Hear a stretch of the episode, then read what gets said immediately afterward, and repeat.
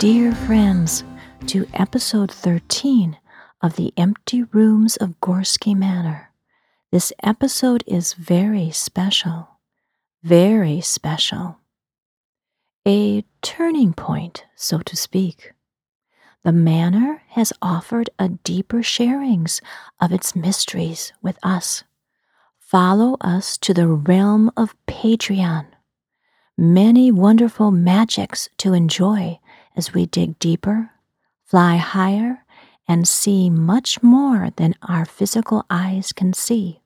Joy and happiness is in the exploration. Unyo. I had closed my eyes at the edge of the world beneath the dreaming tree, and when I opened them, we were back in the manor, but somewhere we had not yet visited we stood at the end of yet another long hall, which piqued our excitement for what was to come. Before us, we could see the hall.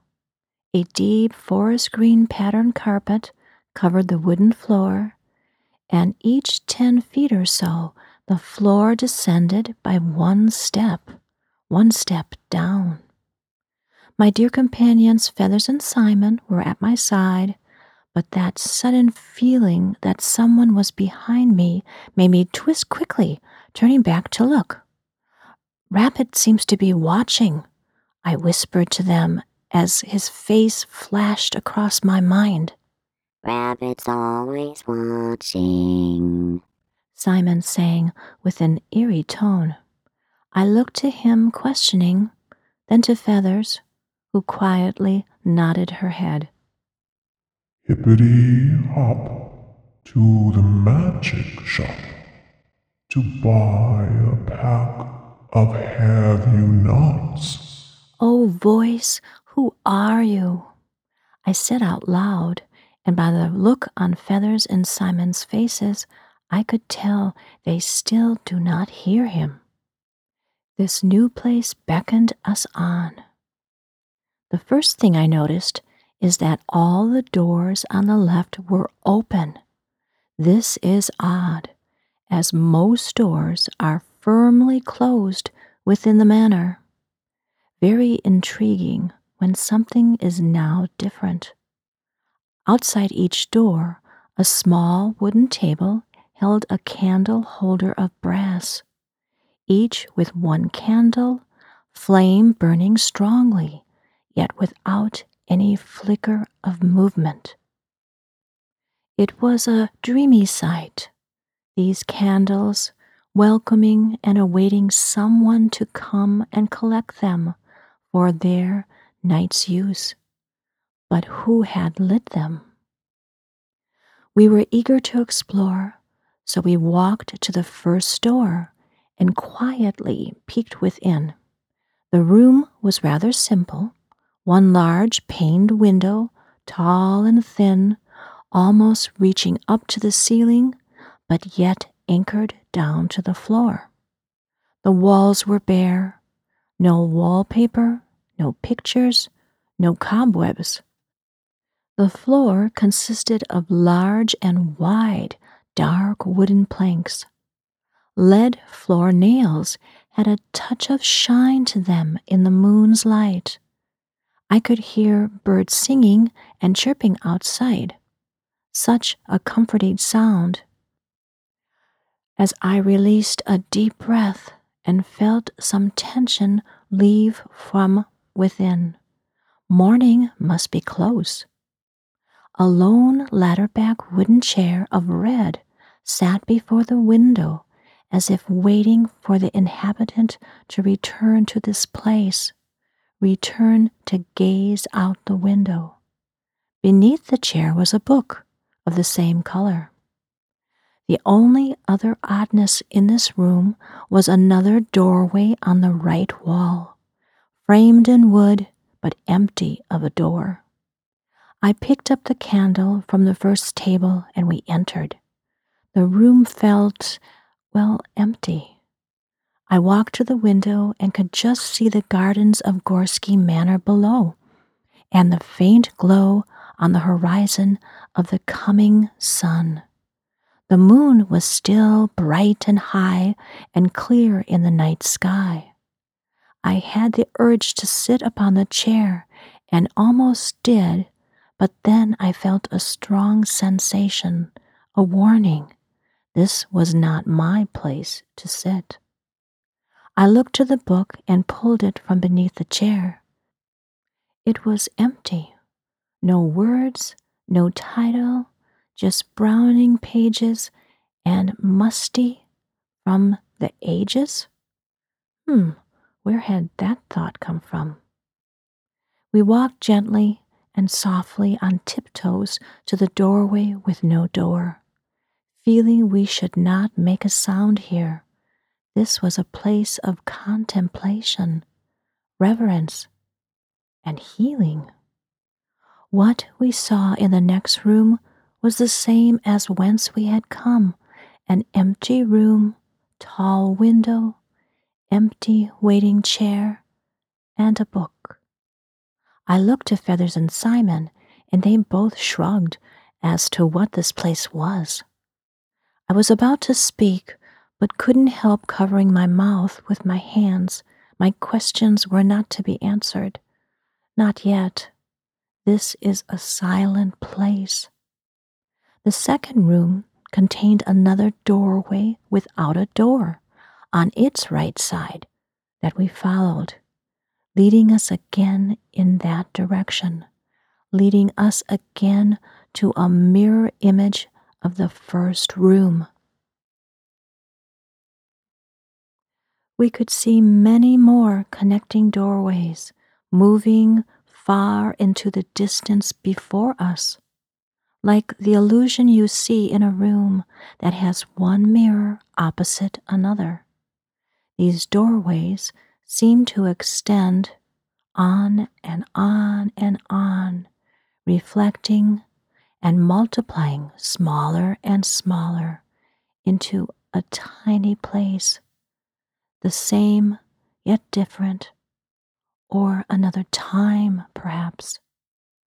We walked across the third room and peered into the fourth, hoping for something different, hoping for something to explain and make sense of these rooms, but it was exactly the same as the second and the first. And then the bells began to chime, quietly at first, making you think you didn't really hear them then, within each round of the simple melody, the bells became stronger and louder. Instinctively, we all moved to a dark corner of the room and pressed ourselves against the wall, trying to fade into the shadow, eyes all wide to see what was to come, a mixture of fear and curiosity. Slowly, upon the chair in front of us, a mist began, small at first, then expanding, deepening, growing, becoming more solid with each ring of the bells. Before us sat a man, old and gray, craggy beard, thin hair combed flat upon his head shoulders bent with age, clothes unclear, as his head was the most solid and his body faded into the chair. We watched as he lifted his head that had hung down, chin to his chest. He slowly looked out the window. Just then the sun crested the horizon and faintly began to creep into the room. Even in the morning sun, the room still held many shadowy corners. The sun seemed to help the man, seemed to help him become stronger. As the sun crept across the floor towards his seated form, he reached down under the chair and lifted the book to his heart. The bells were chiming so loudly. It was making me anxious as we watched the drama unfold. We watched as the sun became stronger and its shadowy light moved closer and closer to the man. I could see him visibly breathe for the first time as he hugged the book tighter to his heart. And with one more very loud last chime, the bell stopped. The sun burst upon the man, and he looked at us. With shock at being discovered, all I could see and do was to smile at him, and he smiled back. The dearest, sweetest smile I have ever seen. And then he disappeared, and the book fell upon the chair. The sun was now blazing into the room, its full body framed by the casings of the window. I had to cover my eyes, as its brightness was a shock to them. I could hear Simon gasp, and feathers flew over to a more shadowy corner. I walked to the chair and looked down at the book. This book had a title The Life and Doings of Anderson Brandon Gorski. Oh my, one of the Gorski clan. Feathers came over to my shoulder and looked down to the book. I opened it gently and found each and every page was full Lovely handwriting filled the pages from top to bottom. I walked to the window to take a closer look at the writings. The sun felt so wonderful that I took a moment to revel in its warmth upon my face and skin. I felt myself take in a deep, refreshing breath, feeling unneeded tensions easing from within my bones. It was so very nice to see the sun. Both Feathers and Simon stood within the sun's rays, eyes closed, accepting the embrace of the majestic sun. Absent mindedly, I went to the chair and sat down. Immediately, I felt, I felt different. I felt myself above my body, looking down. I watched with no emotion as I saw myself take the book and open it to the first page. I could see a silver thread slowly and gently appear from my heart, then spiral down to the book. I could see words appear. words appear in my handwriting. Then from the hall we heard heavy footsteps and a loud shout. I dropped the book and snapped to attention, finding myself sitting back upon the chair. We all froze, listening. Step, step, step, shuffle, step, and a sound like the burst of a wind. Whew. We looked to each other and heard it once again. Step, step, step, shuffle, step. Whew. Closer and closer it came. Step, step, step, shuffle, step. Whew. We stood there frozen, not sure what to do. Should we run or wait? Which way could we run? I looked around for our escape, but before we could act, So here you be. there in the doorway stood an old gentleman.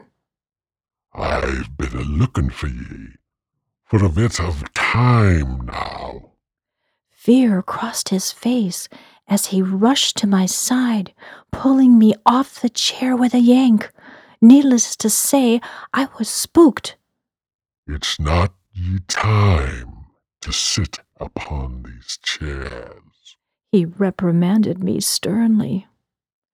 Oh, hello, I said, not knowing what else to say. He was a short fellow, beard of gray that curled at the ends. Gray suspenders held up trousers that seemed too large and were tucked into worn wellies. One sleeve of his striped shirt was rolled up to his elbow, which was covered by a short, opened waistcoat of black. He had an odd shaped hat pulled down low that almost covered his eyes. Sisters say ye were coming.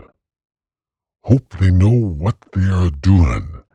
Always something, always something. He said, shaking his head with disapproval. Sorry, was all I could get out. Well, come on. I'll show ye to your room. Ask him if he's a ghost. Simon yelled, grabbing onto my leg. Oh, does I look like a ghosty? He said dismissively, looking at us with disdain. Don't you sit on these chairs if you don't want to be a ghosty yet. Ye time will come soon enough. All we could do was follow him. He took the candle I held, blew it out, and placed it back on the table where it belonged. Then, without a word, he led us down the hall. Lower and lower we followed, down one step at a time. Each candle was now trailing the last tendrils of its nightly work. Past so many rooms we walked that I lost count of. Finally, we came to the end of the hall, to a most unusual sight an old time cage style elevator. I'll take ye down, but ye are never to use the elevator on your own. Never. He said, firmly looking into my eyes. I personally don't care for elevators even in the best of times, so I was happy to shake my head in agreement with him.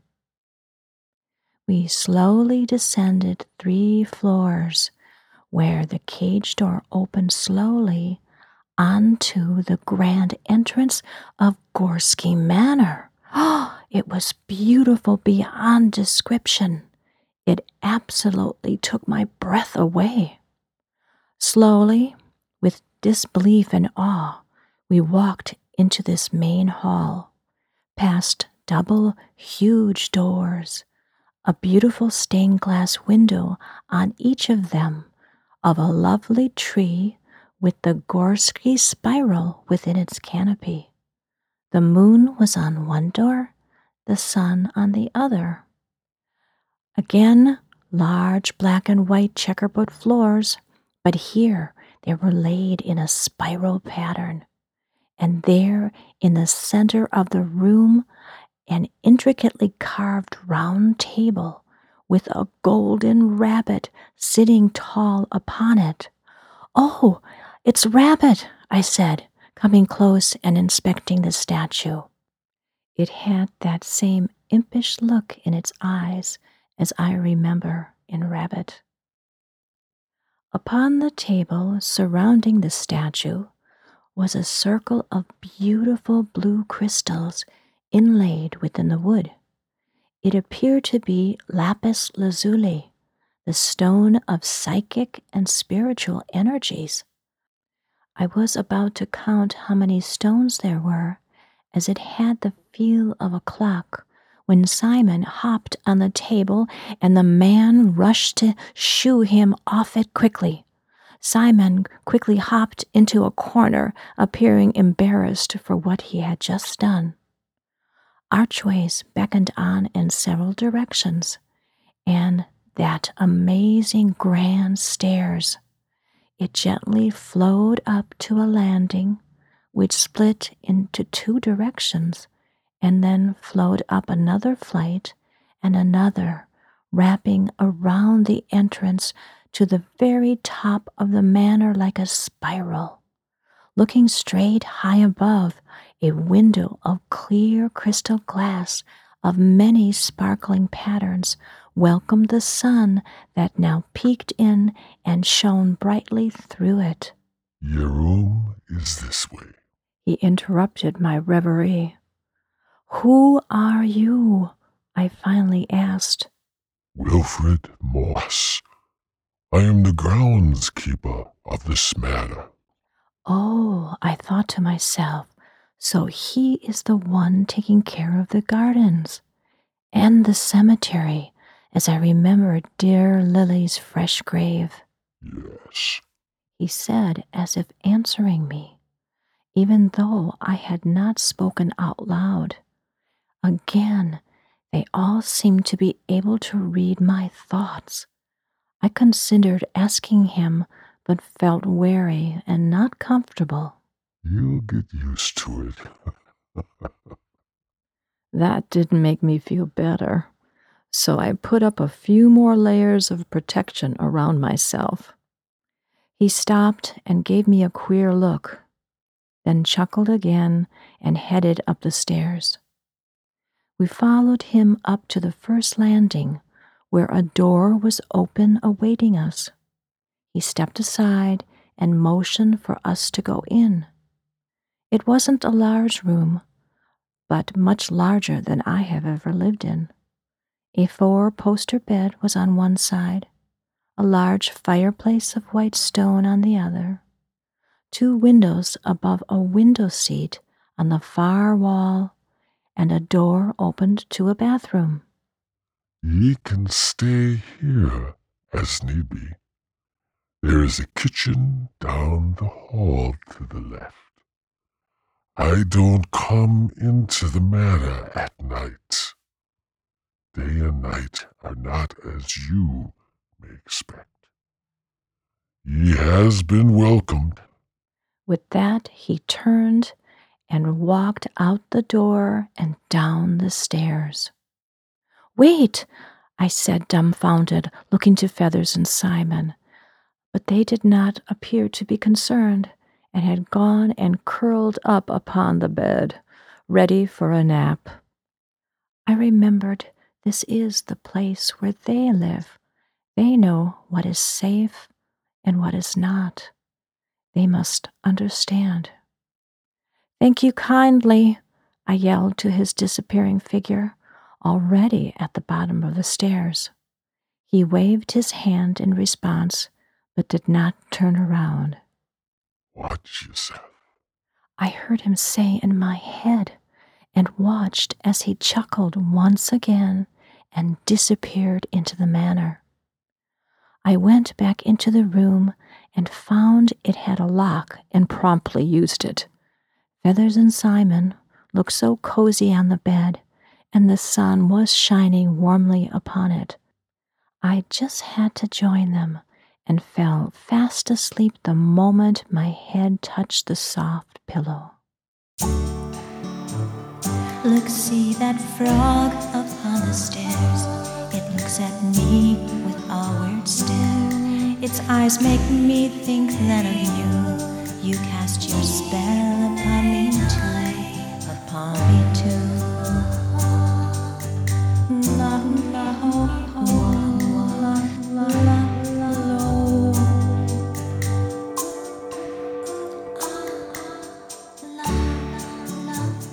There up the stairs that frog did go.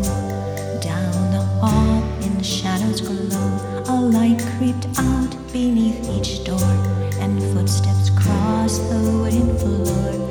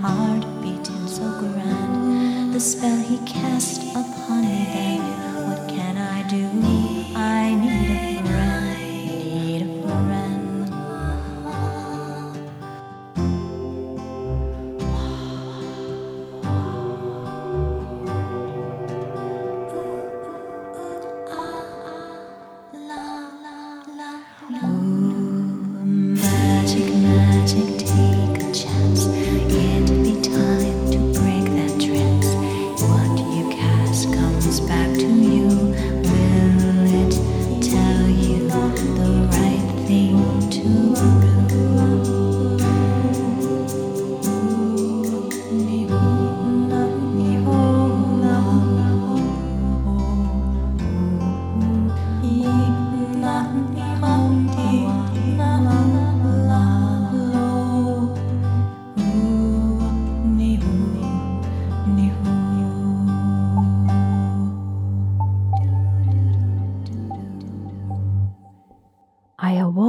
a strange dream, feeling concerned and agitated at what was shared. Within every dream, truth is woven. So, what truth did it share? It was about Simon again. My thoughts also constantly go to Harry Gorski. He has eluded me. I know he is here somewhere. Why does he not just appear in this place, his place, of unusual magics? No reply came to me as I listened for my guides. Not yet the right time to know is all I felt. Be patient, watch, and enjoy. I heard a rapping at my door, which made me jump. I thought there was no one else in the manor except us and Wilf. No one alive. Now, in hindsight, I wondered if he had been alive. Hmm.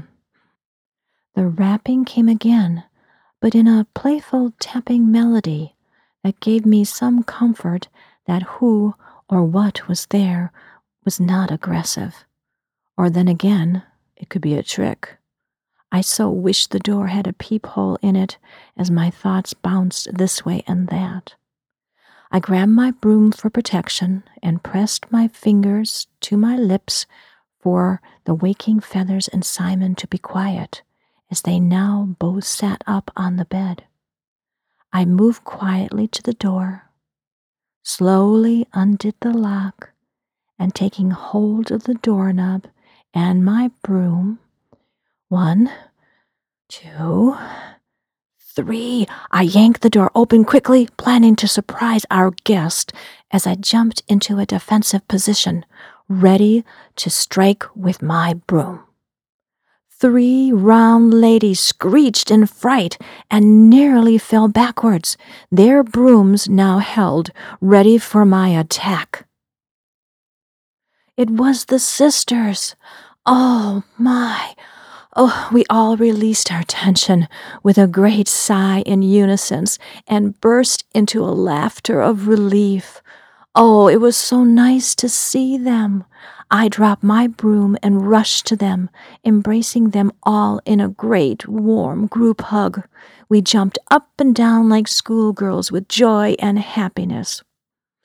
As we reluctantly released our hug, I heard something fall from them and roll onto the floor.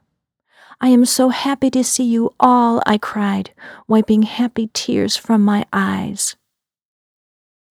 Thank you, dear listeners.